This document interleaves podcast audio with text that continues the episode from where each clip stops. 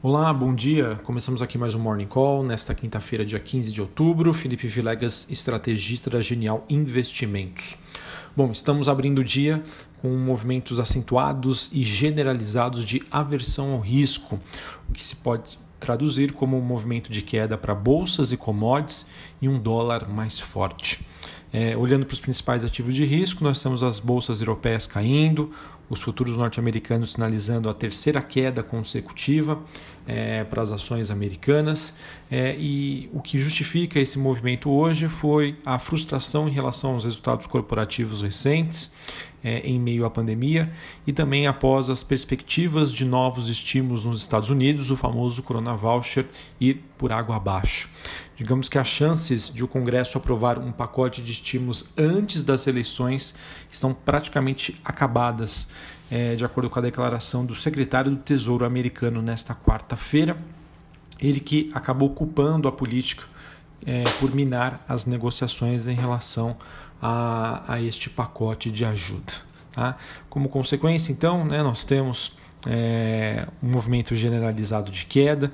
O, o Stock 600, que é um dos principais índices do velho continente, é ele que caminha para ter a sua maior queda em quase três semanas. É, como eu já disse, as bolsas dos Estados Unidos estão também estão sendo influenciadas pelos resultados corporativos.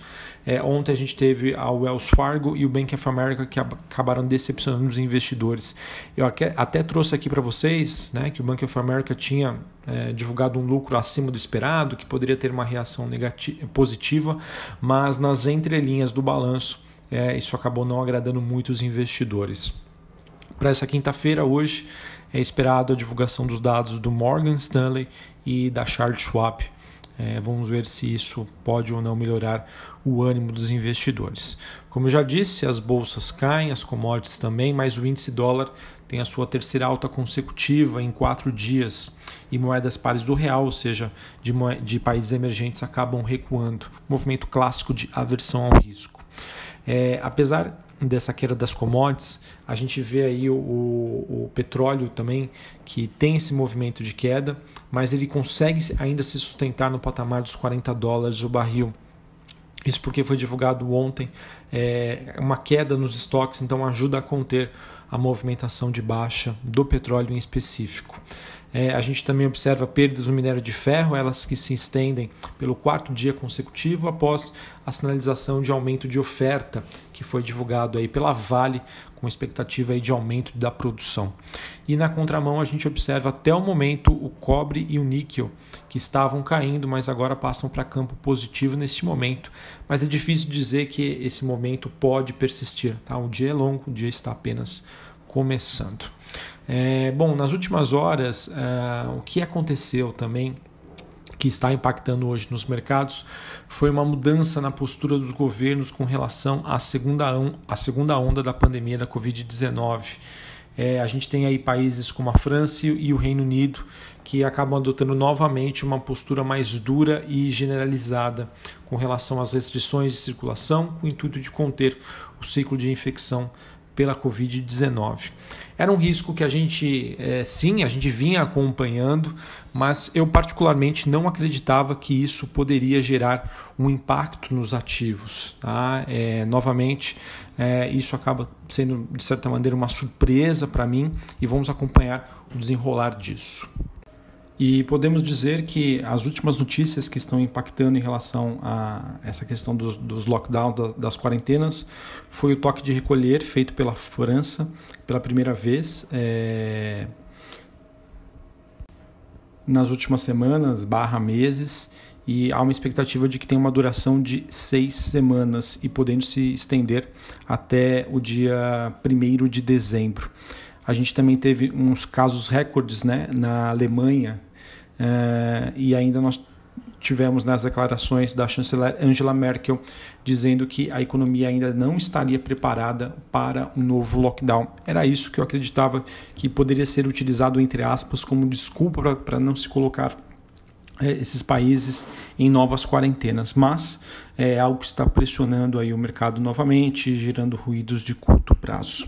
E claro, né, além da pandemia, as eleições americanas ainda trazem uh, um viés de incerteza, isso que precisa ser endereçado, bem como o pacote fiscal nos Estados Unidos que eu comentei anteriormente com vocês mas não como não temos nenhuma decisão aparente em relação a isso, na dúvida, os investidores acabam sendo mais conservadores.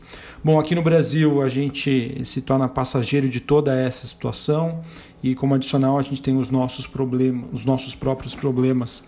É, sim, a gente viu uma melhora bastante significativa na parte fiscal nos últimos dias, mas os desafios e problemas ainda são enormes, né? E medidas concretas serão essenciais para que a gente consiga também é, observar uma recuperação mais firme e mais forte do, dos mercados aqui no Brasil.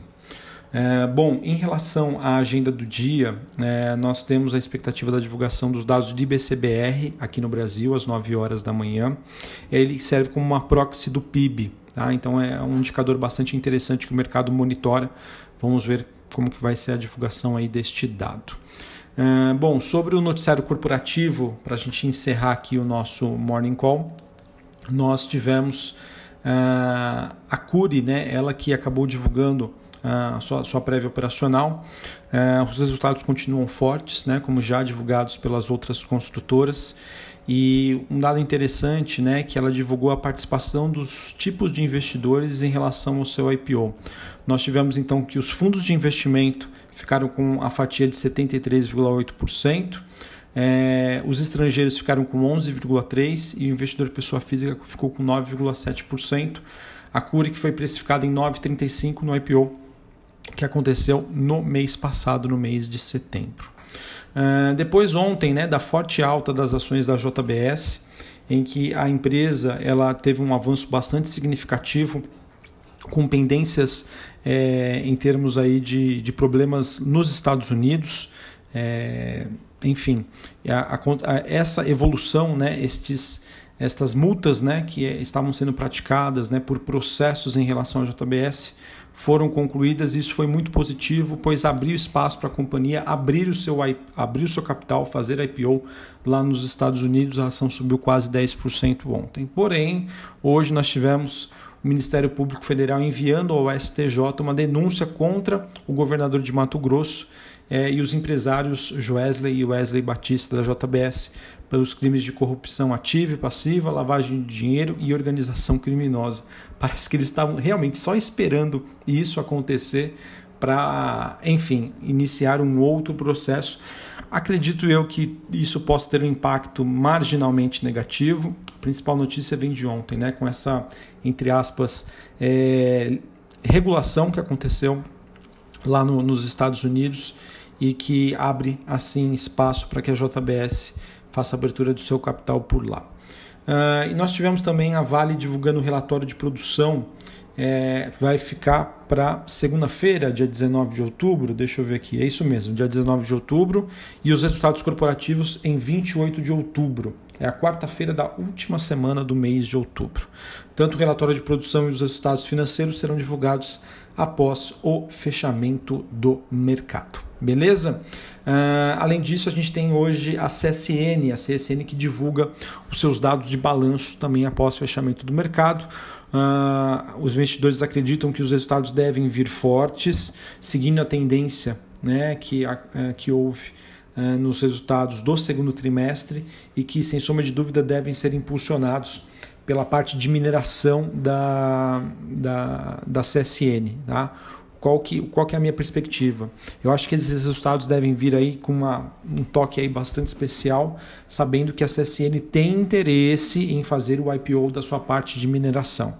Tá? Então acredito que eles possam ter aí caprichado no, no, no balanço, no resultado, para conseguir aí, quem sabe, é, nas próxima, nos próximos meses ou na próxima janela de IPOs, é, emplacar bem aí essa oferta da, da parte de mineração da companhia. Vamos aguardar a CSN que estreia a temporada de balanços aqui no Brasil.